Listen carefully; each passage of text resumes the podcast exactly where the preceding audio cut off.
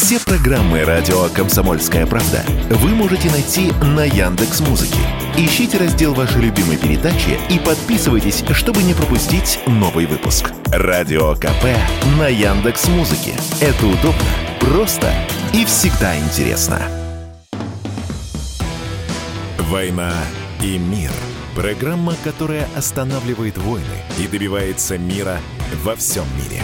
Ведущие Дмитрий Гоблин-Пучков и Натана Фридриксон. Всем добрый-добрый вечер. На волнах радио «Комсомольская правда» Дмитрий Пучков и Надана Фридрихсон. Дмитрий Юрьевич. Добрый вечер, Надана. Вот и я. А, а вот и я. Здравствуй, дружок. Я расскажу тебе сказочку. Ну что, как ваше настроение сегодня? Хорошо, спасибо. Как у вас? О, вы знаете, вообще замечательно. Новости, знаете ли, такие, что веселюсь весь день. Помните, как в анекдоте про девочку ходит и хихикает? Вот это сегодня про меня. Давайте вместе то ли поплачем, то ли посмеемся. Сейчас выясним. Итак, новость номер один сегодняшнего дня. Буквально красный день календаря. Байден летел в Польшу, но по дороге, не долетев до Польши, залетел на Украину, как бы это ни звучало. Дальше появилась масса каких-то прекрасных абсолютно фотографий, значит, Байден в очках, Зеленский не в очках и рядом. Мне это напомнило картинку, знаете, вот «Терминатор 2», и, значит, рядом с ним этот шкет, помните, брюнетик бегал, мальчик, вот очень было похоже. Значит, Байден прилетел, и тут включили воздушную тревогу. Ровно это же было, когда была Анджелина Джоли во Львове, значит. Хотя там даже голуби не летали, но, тем не менее, воздушную включили исключили.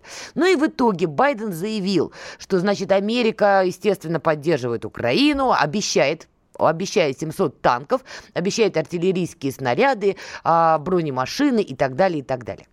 Вопрос, почему не объявленный был визит, понятно, ну, вопрос, там, меры безопасности. Как вы считаете, для чего Байдену, в принципе, понадобилось вдруг прилетать на Украину? Это его первый визит. Ну, еще их любимец и практически соотечественник Уильям Шекспир говорил, весь мир театр и люди в нем актеры. И это натурально общество спектакля. А вот я сейчас прилечу. Нафиг ты там нужен, понять абсолютно невозможно. А я прилечу. А вот а, а мы включим, включим тебе воздушную тревогу. Вот посмотри вот это, а тут вот то. А я сейчас сделаю важное заявление. Кому ты нафиг нужен? 700 танков, э, к сожалению, не объяснил. А в какие сроки будут поставлены эти танки? Откуда возьмутся экипажи, откуда возьмутся ремонтные бригады, запчасти, одно, другое, пятое, десятое, нифига непонятно. Но да, воздух сотряс спектакль изобразил, продемонстрировал, ну вот, пожалуйста, наслаждаемся в который раз. Мне лично не сильно нравится, что они туда вот так вот безнаказанно постоянно летают. Я и ездят на паровозах. Я не совсем понимаю, зачем это надо, ну, с точки зрения Российской Федерации, для чего это. Я сказал бы, что это, наверное, возможно, не надо их убивать, вот это вот, наверное, политически неправильно. А вот разнести все здания, в которых, например, обитает руководство Украины, это да, надо, можно по ночам совершенно спокойно. Если в какую-нибудь Николаевскую администрацию спокойно засаживали, то почему в Киевскую не засажено? Неправильно. А общество спектакля на подобные вещи реагирует так, как надо. Вот смотрите, какой отважный Байден ничего не боится наш старикан. Хотя, что там бояться, совершенно не ясно. Российские войска по вам не лупят. Как прилетел, так и улетит. Никому это не надо вообще. Но спектакль сыгран, все счастливы. И, так сказать, этот воздействие на общественное сознание такое, как надо. По поводу безопасности, потом уже стало проходить в прессе, что за несколько часов до визита, собственно, на Украину американская страна нам сообщила все-таки об этом. Ну и, в общем, что из серии «Друзья» давайте не будем доводить до 3 Третьей мировой войны. Ну, как видите, Байден целый невредимый приземлился и в итоге улетел. По поводу спектакля. Я сегодня вот почему ходила и хихикала. Есть такое издание Associated Press.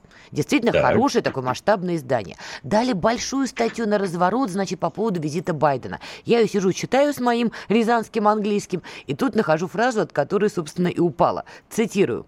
Байден одетый в синий костюм и свои фирменные э, солнцезащитные очки-авиаторы, пообещал долгосрочную поддержку Украине, заявив, что свобода бесценна. Вопрос, причем здесь серый костюм и очки-авиаторы? То есть вот без этого его слова не настолько значимы? Вот ну, что он же это? крут. Он же крут, он почти как Том Кукуруз, понимаете, в этом, в Топ-Гане. У него очки, у него курточка, спектакль, кругом спектакль. Вот такой он, у него синий костюм, у него очки. Забыли сказать, какие ботинки. Ботинки важнее, чем очки. Есть. Какие часы, это же важно. А про Зеленского написали, что он пришел в вонючей майке в своей этой а, не так написали. Нет. Написали, что он был вот э, в одежде а-ля хаки из-за вот начала О. боевых действий, вот это вот вся тирада. Да, мог бы переодеться уже или хотя бы постираться, я не знаю. Выглядит как вонючий бомж уже в который раз. Но это тоже часть спектакля. Ну да, в общем, они устроили из этого визита некий модный приговор в конечном счете, что действительно подчеркивает некую бессмысленность, в общем-то, визита Байдена на Украину. Потому что, чтобы заявить, что Америка только обещает там 700 танков, при этом, я так понимаю, Абрамсы в эти 700, похоже, не входят. Там продолжают Европу дербанить. Это он мог заявить и не вылетая из э, Вашингтона, собственно. Ну, в общем-то, да. То есть вообще непонятно, зачем он сделал этот визит. Видимо, видимо, это не имеет отношения к полю боя, видимо, это выборы в Америке. Америки, потому что у них 24 год, считайте, уже начинается предвыборные кампании. Сорос на Мюнхенской конференции пьет дифирамбы Десантису, одно, потенциальному кандидату от республиканцев. Вот как считаете, американское общество проглотит вот этот странный визит Конечно. на Украину? Это, ну, это же спектакль, повторюсь. Это спектакль. Вот вы говорите, он старый маразматик, а он, смотрите, какой. Синий костюм, солнцезащитные очки. Не побоялся на Украину, боже мой. Как отважен наш Байден, как мощны его лапы, понимаете. Он вот такой красавец и герой. Дурдом вообще. Надо быть полным идиотом, чтобы вот вестись на подобную фигню. Ну, либо, я не знаю, гражданином Украины или там США, это вот для них отлично заходит. Вот, собственно, визит Байдена на Украину, на мой взгляд, действительно странный, но глобально у него был визит в Польшу, и, собственно, покинув Украину, он отправился, так сказать, на просторы Речи Посполитой. Прости господи, но пока пусть будет типа так. Запад-то Украины они почти оттяпали под себя, не де юре, но де-факто, хотя лиха беда начала. Так вот, э, визит э, Байдена уже именно в Польшу. Вот тут, мне думается, это уже не политика и не шутовство, учитывая, насколько поляки интегрированы. Как считаете, будут там об- обсуждаться какие-то ключевые моменты, которые коснутся событий в зоне СВО? Обязательно, да. Когда гражданин Черчилль называл Европу, фу, когда гражданин Черчилль называл Польшу гиеной Восточной Европы или просто Европа. гиеной, да, да, да, Европы, ну, уже тогда все было понятно. Это абсолютно отмороженные граждане, которые там, я уж не помню, сколько они там, 300-400 лет никак не могут забыть, как их поперли из Москвы эти проклятые русские, которых они уже практически захватили. Осталось совсем чуть-чуть. И это не дает жить спокойно. Этот дурацкий шляхетский гонор, так называемая честь, если по-русски, которая превыше всего, и, в общем-то, никогда у них государство в результате не получалось нормального. Как там, курица не птица, а Польша не за граница. Какая-то вообще нелепая фигня, возглавляют которую нелепые люди, и неважно, как они к власти приходят, от, так сказать, аристократии или с помощью демократических выборов. Все время получается какая-то фигня. Зато хорошо получается э, некая роль шакала вот, в настоящий момент. Шакала Соединенных Штатов. Да, а вот хозяин, а мы хотим военную базу, чтобы нам поставили, а мы хотим, чтобы нам оружие поставили. Хозяин, мы вот после украинцев, мы следующие хотим подохнуть за ваши интересы. Вот когда российская армия придет, мы готовы подыхать за ваши интересы, хозяин. Поляков при этом, обращаю внимание, никто ни о чем не спрашивает. Вот опять про сказки, подсказки вот про эту демократию и прочее. Поляков никто не спрашивает, никаких опросов не проводят. Да, будем вооружаться, да, будем готовиться А, к войне, да, за. будем. Вам не кажется, что Поляки-то? поляки-то Ну. они сами готовы реваншизмом тряхнуть? Да тут надо сразу посмотреть, что они как только начали там какие-то военные сборы, надо всех призывать на сборы, надо сразу посмотреть, сколько миллионов оттуда убежало молодых людей. Это раз. Второе, ну, хотя бы поспрашивать. Знаете, все, ну, условно, все хотя бы 50% хочет воевать, хоронить своих отцов, мужей, братьев. Хотите? Вот как только доходит до этого, боевой запал, он как-то резко испаряется. Вот просто на нет сходит. Ну, кто, кто же их спрашивать-то будет? Это вы-то сейчас всю светлую картину развалите. Надо воевать за американцев. Готовьтесь, дорогие поляки, скоро будете дохнуть. То есть, думаете, вот примерно с этим светлым посланием Байден и высадился в Варшаве?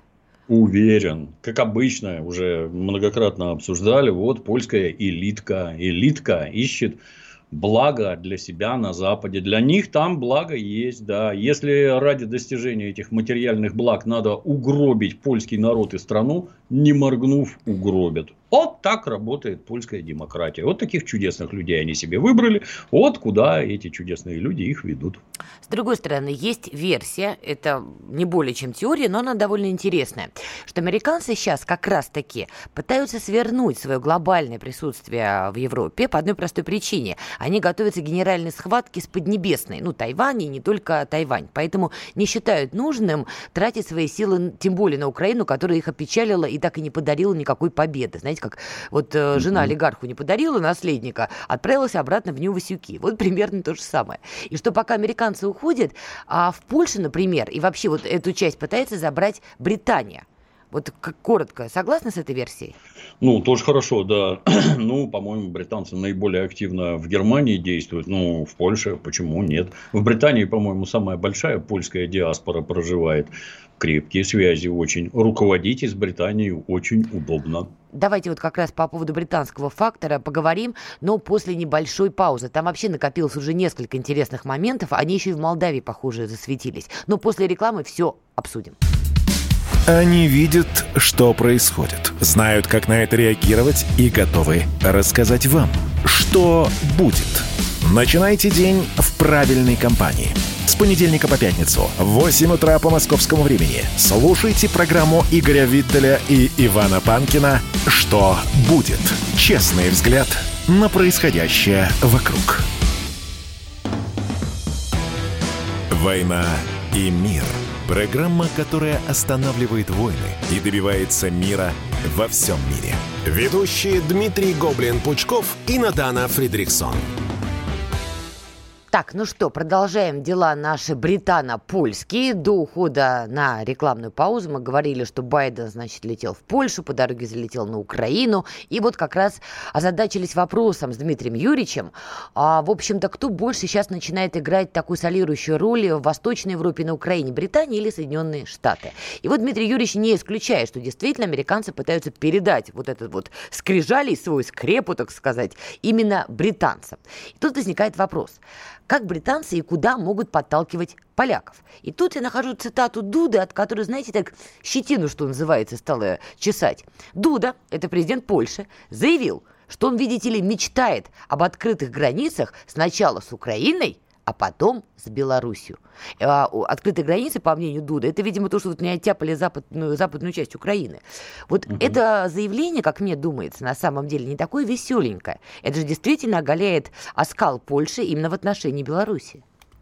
Да, естественно, они готовятся активно. Где там это мадам Тихановская, у них вроде, вроде обитает, где это нехта обитала, которая государственный переворот в Белоруссии готовила, где обитают э, белорусские нацисты, после того, как немецкие нацисты убили в Белоруссии, по-моему, каждого четвертого, там даже там наши антисоветские друзья ухитрились вырастить нацистов.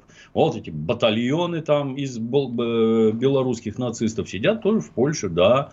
Там активно подготавливают силовые мероприятия по, мы уже, по-моему, обсуждали, по забросу неких подразделений, которые возьмут штурмом там какой-нибудь, ну, самый завалящий городишко, населенный пункт какой-то, немедленно объявят там свободную Белоруссию, тут же подтянут Тихановскую, которая там готовый президент, и весь Запад дружно поддержит.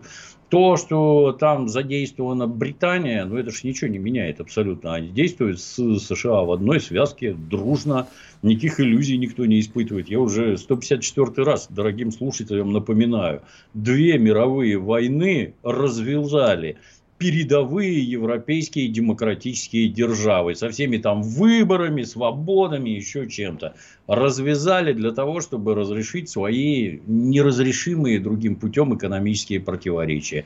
Ровно тем же самым сейчас занимаются США и весь Запад, который под ними объединен.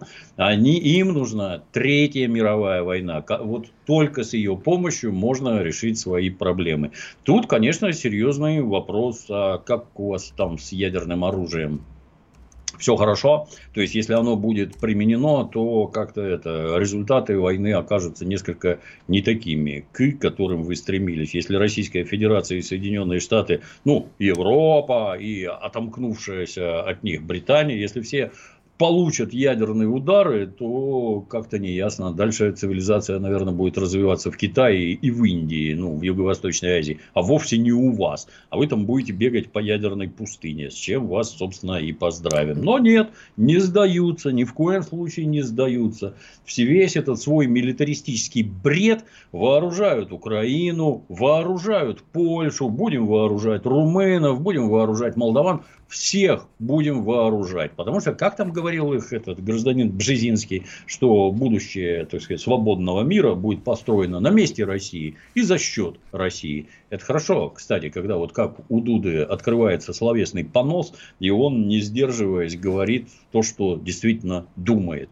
А почему он так говорит? Ну, потому что для них это все общеизвестно и понятно. Это у нас какие-то 30 лет были непонятные партнеры на Западе. А вот у поляков, например, была программа, и сейчас есть программа приготовьтесь, Прометей, в, в рамках которой надо разрушать Российскую Федерацию. Понимаете, они, они себя представляют Прометеем, они несут вот нам огонь, как Прометей принес людям огонь, понимаете, там, с которого, грубо говоря, там цивилизация пошла. Так вот они несут нам свободу, миссию они в этом свою видят. Это же вообще оттас. Точно такие же контуженные нацисты, как и на Украине. Ничего другого там нет. А то, что их так радостно окучивают британцы и американцы, ну так тоже ничего другого они делать и не могут. В этом их сущность. Прометей, кстати, напоминаю товарищам полякам, плохо кончил. Он, конечно, огонь-то свистнул и отдал людям, а вот дальше он, я думаю, много раз жалел, что он принял такое решение. Что касается, вот вы говорите, ядерного удара, да, с одной стороны, Россия ядерная держава, и многие на журналистском уровне, экспертном и, и околополитическом или там политическом первого круга, первого, в смысле, дальней самой, да, эту тему поднимали. Но заметьте, проходит время, наши партнеры, по НАТО и западные партнеры в нашей риторике по-прежнему партнеры. Во-вторых, они нарушают все возможные другие красные линии. Но мы ядерное оружие не применяем, потому что все-таки исходим из того, что, ну, ребят, это, наверное, будет перебор весь мир в труху. Так они считают, что мы его не применим. Ну, что делать? Пусть считают. Как? Когда оно будет применено, размышлять будет поздно. Применим или не применим. Они, кстати, касательно Прометея, ну как, это же сказка сказка известная и понятная, что с несчастным Прометеем стало. А вот другая сказка про Давида и Голиафа, где Зеленский выбегает вперед с просьбой «дайте нам прощу». Так у Давида была проща. А вы забыли, что Давид перед тем, как сразиться с Голиафом, снял с себя броню, так сказать.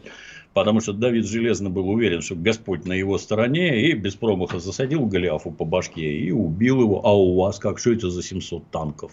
Что это такое непонятное? Причем тут Давид? Что вы себя сравниваете? Давид – это Российская Федерация, а Голиаф – это Соединенные Штаты. И, в общем-то, камень уже лежит в проще. У нас и проща есть, и камень. Скоро вы по башке получите.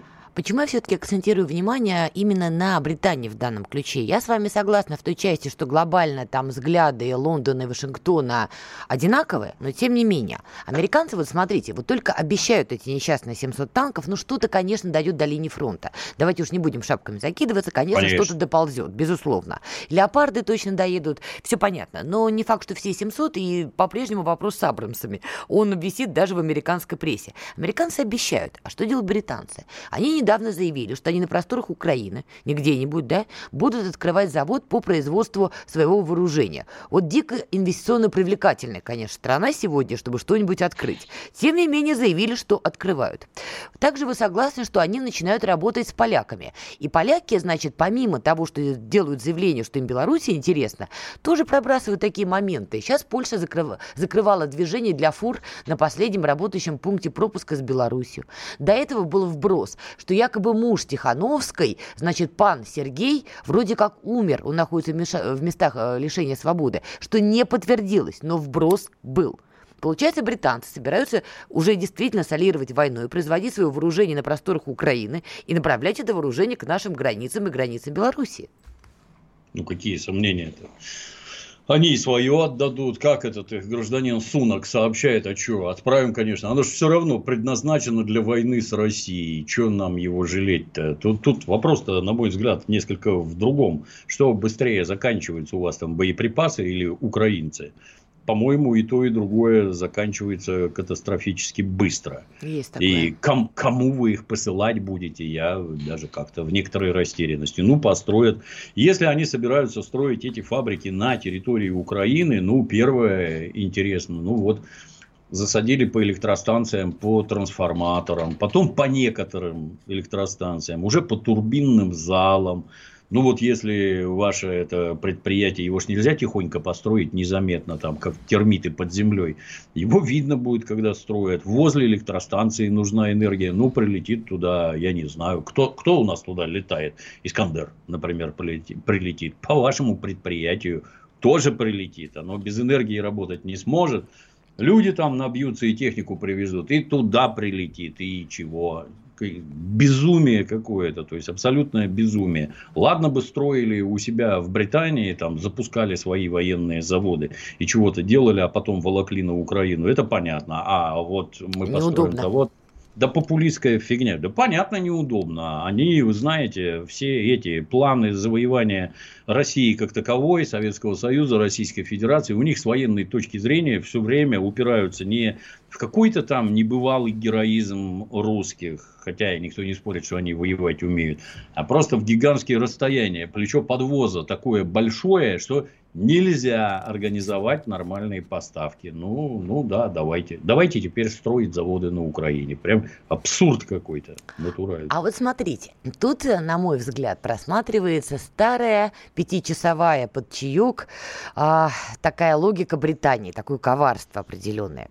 То, что у них непонятно, что быстрее заканчивается то ли снаряд, то ли украинцы, это действительно великое уравнение. Очень циничное, очень жестокое. Но британцы, похоже, решили взять паузу на Украине и переключить нас, Россию, на Молдавию и Приднестровье. И для этого задействуют румын. Вот э, пока давайте предварительно. Допускаете, что подожгут они приднестровские вопросы? Конечно. Конечно, конечно. Это, так сказать, следующий шаг, да. Никаких сомнений не испытываю. Ну, вы же э, согласны с тем, что если они это сделают, то тема Украины может в этом смысле, ну так, немножко успокоиться. Наше все внимание будет переключено на новый театр действий. Только, если, только если в СМИ. На самом деле нет. То есть количество войск здесь и здесь, оно несравнимое и, в общем-то, нет. Но в СМИ, да, это жахнет как натуральная бомба. Там еще, кстати, есть одна закладка, говоря сленгом, скажем так, уличным. Не то, чтобы я на что-то намекала, как Associated Press про костюм, но тем не менее. Я предлагаю продолжить эту тему после паузы и заодно обсудим, что там еще кроется. Скоро вернемся. Думаете, понедельник день тяжелый? А как же пятница? Нашим ведущим некогда думать о выходных. Никита Данюк и Владимир Варсобин, не жалея сил и нервов, подводят самые честные итоги недели. Каждую пятницу в 7 часов вечера по московскому времени на радио «Комсомольская правда» слушайте программу «Тактика Данюка». «Война и мир» – Программа, которая останавливает войны и добивается мира во всем мире. Ведущие Дмитрий Гоблин-Пучков и Надана Фридриксон. Мы снова с вами, Дмитрий Пучков, Надана Фридрихсон, ну и Британия, которая наносит ответный удар. Выходит туманный Альбион из тумана, вынул ножик из кармана и начинает всякое такое на просторах Восточной Европы.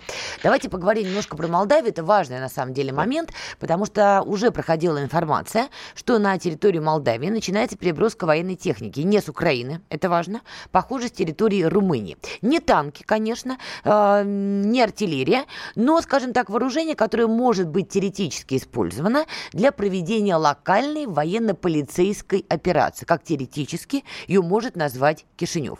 И главные акторы в этой истории не кто-нибудь, а именно что Румыния. Это к вопросу о том, что, возможно, Британия исходит из того, что мы переключимся больше на это направление, а они за это время спокойненько и заводик откроют, и патроны э, нашинкуют, и людей каких-то подготовят или наймут наемников. Ну, то есть, на мой взгляд, уже совершенно всем очевидно, что это никакая не война с Украиной, это война с объединенным Западом. Он объединен. Они каждому нарезаны свои задачи. Это не какая-то там британская самостоятельность, что пока там США на Украине, а мы тут тихонько в Молдавии. Нет. Они все действуют заодно. Они объединены в один здоровенный механизм, называемый НАТО, и действуют заодно. Надо ли устраивать конфликты, так сказать, по периметру? Обязательно надо. Везде надо. В Киргизии, Казахстане Казахстане, Армении, Молдавии, без разницы. Не Грузия. Просто же... Тут сейчас да, ключевой да. момент Грузии наступает. Да. Не просто же так блок НАТО выходил к нашим границам.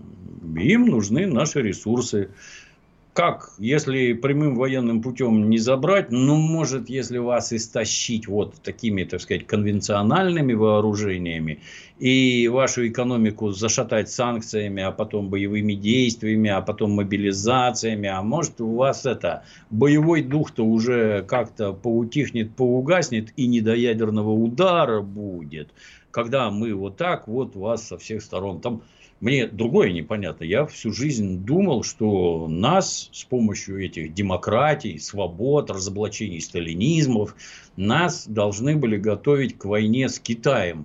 А в итоге, получается, нас Китаю просто в объятия толкают – вот у них нет нормальных самолетов, у них нет ядерного оружия, а сейчас они с нами задружатся, а мы им зонтик обеспечим.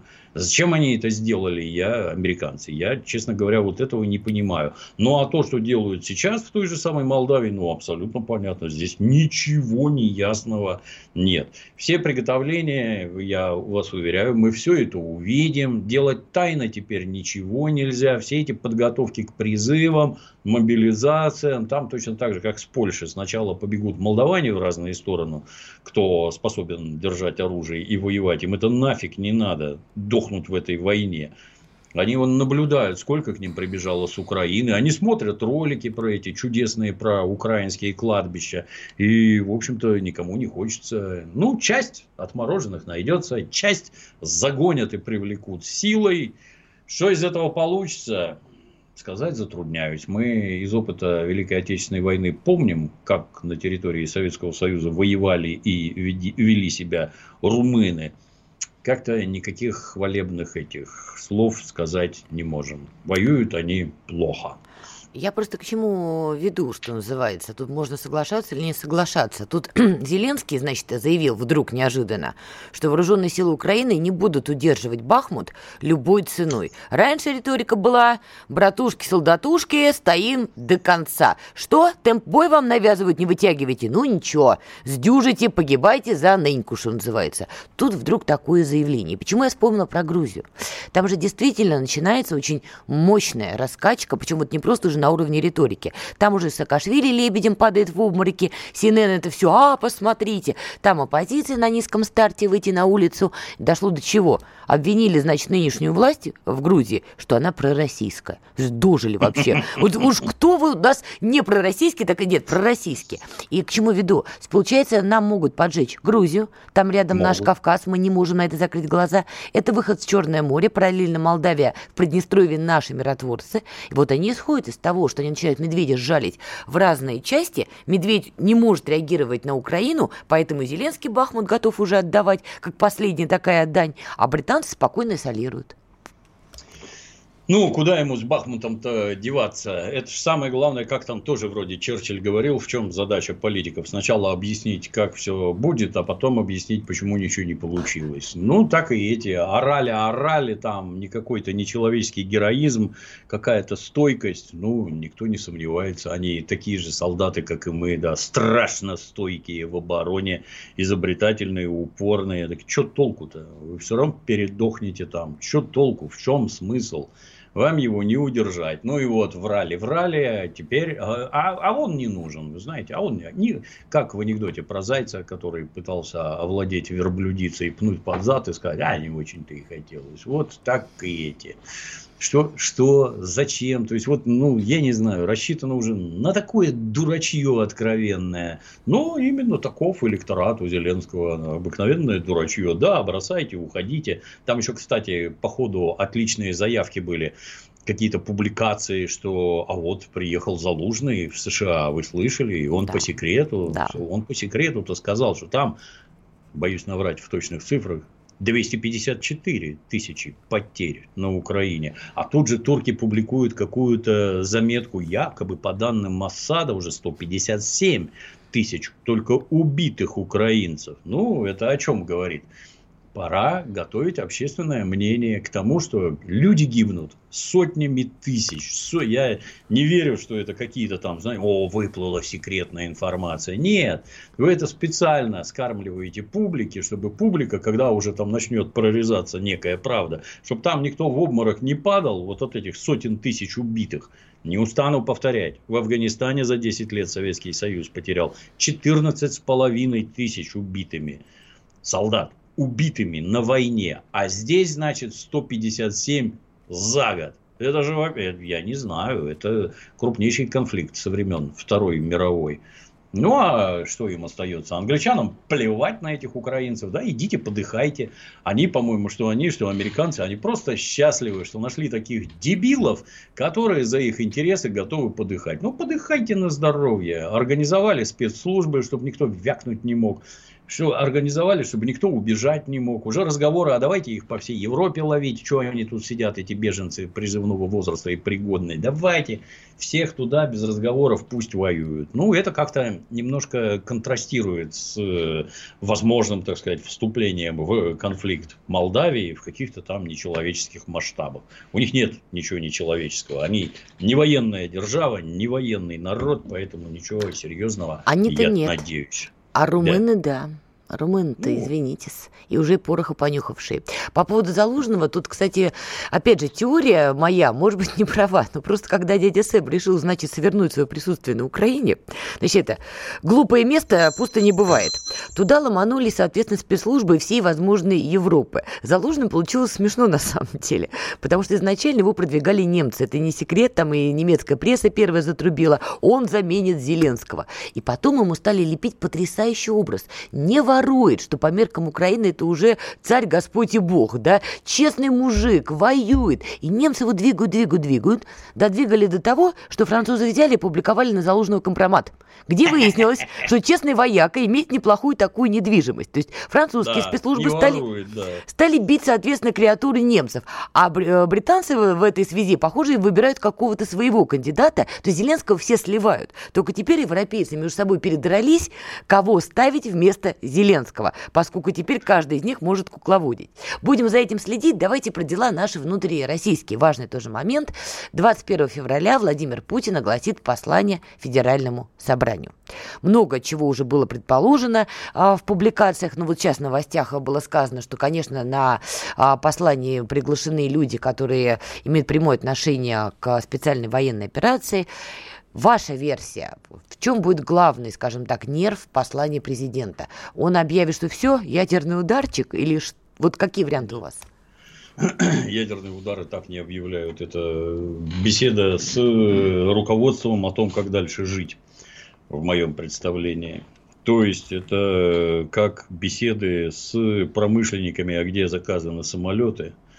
Точно так же, а где нужное количество танков, а где нужное количество снарядов. Массово раздаются вопли с фронта, что снарядов недостаточно, например. Да. А они, а они должны быть. А недостаточно почему? Советская власть оставила много, предки о нас заботились. э, их нет, они закончились или нет способности своевременно подвозить. И то, и другое надо решать.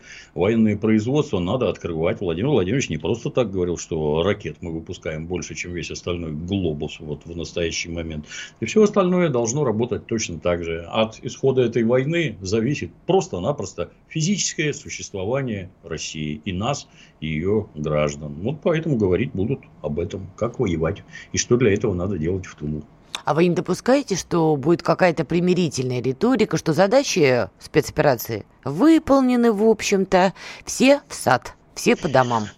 Нет, задача не выполнена, демилитаризация не произведена, денацификация не произведена. И то, и другое еще впереди. Ух, звучит, конечно, так это. Ну, мы сейчас будем еще подробнее на эту тему поговорим, потому что действительно есть важные моменты. Сейчас у нас небольшая пауза, после которой мы вернемся. Знаете, как выглядит экономика? Она выглядит, как Никита Кричевский. Знаете, как звучит экономика? Правильно, как Никита Кричевский. Я прихожу к парикмахеру и специально спрашиваю, Слайк, ну как? Слайк, как, как вообще? Что люди говорят? Они же к тебе ходят косяком. Они все серьезные, как один. Он говорит, до весны. Это будет до весны. Я говорю, откуда они это знают? Им что, Путин рассказал? Каждую среду в 7 часов вечера слушайте программу «Экономика» с Никитой Кричевским на радио «Комсомольская правда». «Война и мир» – программа, которая останавливает войны и добивается мира во всем мире. Ведущие Дмитрий Гоблин-Пучков и Надана Фридриксон. Итак, завершающая часть нашего сегодняшнего эфира, и говорим уже про дела наши внутрироссийские. Начали говорить о завтрашнем послании президента Федеральному собранию. Итак, Дмитрий Юрьевич, считаете, что не будет сказано, что СВО заканчивается, да, что только ну, вперед? Я ж не Ванга, но задачи на данный момент не решены, поэтому нет. Теперь поговорим о наболевшем, что называется. Да, вы уже э, подчеркнули эту тему. Это вопрос со, сна... со снарядами в зоне проведения специальной военной операции. И вновь мы с вами, как и все граждане России, кто читает и интересуется этой темой, наблюдали ну, некий, некое медийное противостояние важных участников э, на просторах СВО как раз-таки из-за этих самых снарядов. Ваше мнение? Меня это все время, как некогда государственного служащего, меня это все время угнетает. Я не могу понять, зачем все это вытаскивается в так называемое общественное поле. Зачем это кому-то там озвучивать, кому-то там рассказывать. Я не понимаю, зачем люди это делают. Вот интернет, мне кажется, многих граждан натурально свел с ума. Я сейчас тут запрыгну на, на броневик и начну орать, а вы слушайте. Ну, данные вопросы, на мой взгляд, решаются как-то не так. Не надо это вытаскивать в общественное поле. Не надо устраивать скандалы. При этом, ну, мягко говоря, люди, это не последние, так сказать, люди э, в, в э, стране родной, которые у них и деньги есть, и опыт есть, и знакомство есть, и понимание, как работает государство, тоже есть. Так может как-то это, дергать за правильные рычаги, выходить на правильных людей. А к чему вот эта вот истерика и скандал? Это, ну, на мой взгляд, это элементы украинизации нашего общества. Что такое украинизация? Вот как решаются вопросы? А надо собраться толпой – поймать чиновника, плеснуть ему в рожу зеленки и запихать его в мусорный бак. Вот это вот украинизация. Это так решаются вопросы какие-то административные, хозяйственные. Вы вот путем унижения человека, там, публичных оскорблений, действительно это что-то решает? Я думаю, что нет.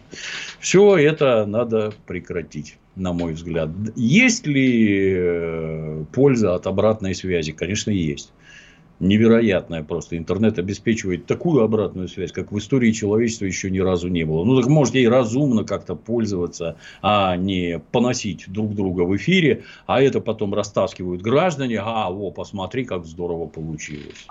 Там из последнего, которое здорово получилось, помните, мы с вами обсуждали, как там гражданина били кувалдой угу. по башке. Да-да-да, было. А, Принесли его домой, оказался он живой. Вот, он так было надо. А что ж вы радовались-то, граждане, когда... Нет, это другой гражданин, Дмитрий Юрьевич. Там да? было два персонажа, две Не истории важно. с кувалдой.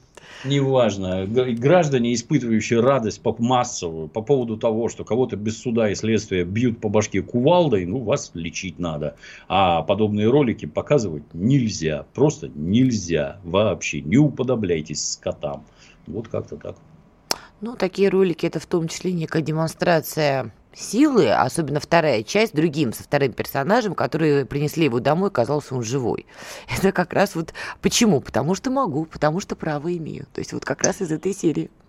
В общем, я бы, подводя, так сказать, черту в данном вопросе, если это какая-то психологическая операция для противника, ой-ой-ой, у нас закончились снаряды, ой-ой-ой, караул, лезьте сюда, а мы тут пока курганами насыпали снаряды, сейчас вас ими расстреливать будем. Это могу понять. Если это не так, если это не психологическая операция против врага, вообще не понимаю, зачем это. Еще такой важный момент в рамках а, послания Федеральному собранию, как предположение, помимо темы, которую мы с вами сейчас обсудили, и вообще там, может быть, более а, глубоко президент зайдет в рамках обсуждения темы СВО, помимо этого, я так думаю, что, возможно, будет тема экономического блока. Не люблю это словосочетание, но оно уже всем знакомо и понятно. По вашей личной оценке, как а, гражданина и человека, который в этой теме понимает больше, чем многие, вот наша экономика сегодня, она соответствует тем вызовам, которые мы имеем. СВО и, возможно, новые очаги напряженности, а то и боевых действий. Оно двоякое, как всегда. То есть, то, что кажется гражданам, это далеко не всегда так. Вот, вот решительно не всегда. Вот эти вот плохие экономисты, которые возглавляют вот это, вот это, вот это, все плохо. Вопрос, вот санкции объявили и даже ввели. А что ж экономика не развалилась? Ну, говорили, что все плохо и все неправильно. Чего же она не развалилась? Может быть, не все плохо, и может быть, не все неправильно. Как же оно работает-то тогда? Оказывают ли санкции воздействие? Да, оказывают. Но катастрофы-то не произошло. А почему не произошло? Ну, может, у руля стоят правильные люди, которые наш капитализм двигают туда, куда надо, я как-то вот в некоторой растерянности. Если производится продовольствие, производится вооружение, это на данный момент и то, и другое, главнее нет. Ну, производится, да, производится. И что? Как этих людей можно там в, в, в чем-то обвинять? Ну, естественно, и когда гражданин заходит в магазин, а там колбаса подорожала, ну, я не знаю, там на 20%, естественно, его это бесит. Угу. Я полностью с гражданином согласен, это не зарплата на 20% не выросла еще, а колбаса уже но есть объективная реальность. Граждане не помнят. Вы знаете, вот когда была Великая Отечественная война, как отменили, отменили отпуска сразу – как э, отпускные заморозили до конца войны, как нельзя увольняться, переводиться с предприятия на предприятие, как за опоздание лагеря без затей, как рабочий день 11 часов с одним выходным или без выходного, и пошло, пошло, пошло. Ничего этого почему-то сейчас нет. Возможно, это плохо, и экономику на военные рельсы надо переводить не так, но я пока никаких катастроф не вижу.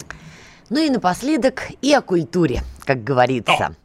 А, два вопроса у меня к вам. Начну с, пер... начну с первого, что логично. Я как Кличко сегодня. Два вопроса, начну с первого. Итак, ваше личное, опять же, мнение. Надо ли сегодня в современной российской культуре на уровне музыки, там, фотографии, литературы прокачивать милитари эстетику? Отвечает ли это нерву российского общества? Ну, на мой взгляд, в родной стране это никакая не милитари эстетика. Вот по себе, ну, у меня все родственники военные. Все. Ну, в смысле, это предки и всякое такое. Ну, я в военной семье вырос. Я в армии служил военные шмотки, с моей точки зрения, они просто самые удобные, очень ноские, очень удобные и, в общем-то, привычные. Я не знаю, для меня это не милитари эстетика, это вопрос просто элементарного удобства. Я к этому привык. А музыка? Как, а э, литература? Фильмы? Музыка, а я, а я не знаю у нас никакой такой военной музыки. Советские военные песни, они грустные, они не призывают там это, дранк на хостен и всякое такое. У нас таких просто нет. Это праздник со слезами на глазах в Советском Союзе всю жизнь было. Сейчас, ну, я вижу взрывы там ненависти, припадки, вы представляете, они там на 9 мая детей одели в солдатскую форму. Представляете, какая милитаризация. Ну, форму Гарри Поттера, какого-то этого колдуна-сатаниста одевать, это нормально, да. А военную форму нет, ненормально. Я считаю, что это глупость. Надо одевать. И военная подготовка в школе. В школе должна быть. Во всех школах. И дети должны в школе уметь стрелять, бросать гранаты, рыть окопы, ставить мины и всякое такое. Мальчик без этого жить просто не может. Да и толковая девочка тоже, если ей интересно, пусть занимается. Является ли это милитаризацией? А как в родной стране жить, которая окружена со всех сторон врагами? Все хотят нас убить и отнять нашу нашу землю. Надо ли нам милитаризовываться? Я, я бы не назвал это милитаризацией. Я бы это назвал хорошим словом военная подготовка, которой надо заниматься с детства и всю жизнь быть к этому готовым. А я все равно докопаюсь до вас. Я немножко все равно не про это. Вот смотрите, так, так. в том числе проходила новость. Рэпер Хаски, он довольно популярен у определенного количества россиян, тех, кто даже моложе меня. Он как раз а, отправился в зону СВО, готовит при этом новый альбом. Он все-таки рэпер, рэп обычно это жесткая текстовка, это не про советское понимание, да, где грустные были военные песни, да, где-то с, как, с как, каким-то светлым окончанием зачастую, да, мелодичный. Это жесткий речитатив с четкими акцентами. Есть мы, есть они, есть враги, бей врага. Плюс-минус. Я не говорю, что я слушал новый альбом. Но примерно рэп он про это, да. Есть другой исполнитель, с которым я дружу, Аким Апачев, который недавно давал концерт. Не то, что он говорит там «убей украинца». Не-не-не, упаси Господь, такого нет. Но он тоже прокачивает идею, что вот, ну, все-таки то, что происходит в зоне СВО, это важный нерв, и этого не надо стесняться, можно кинуть джамп, вот это вот движение движение, которое когда-то считалось символом наемников, сейчас вот даже маленькие дети показывают. Я про это, вот про такое движение.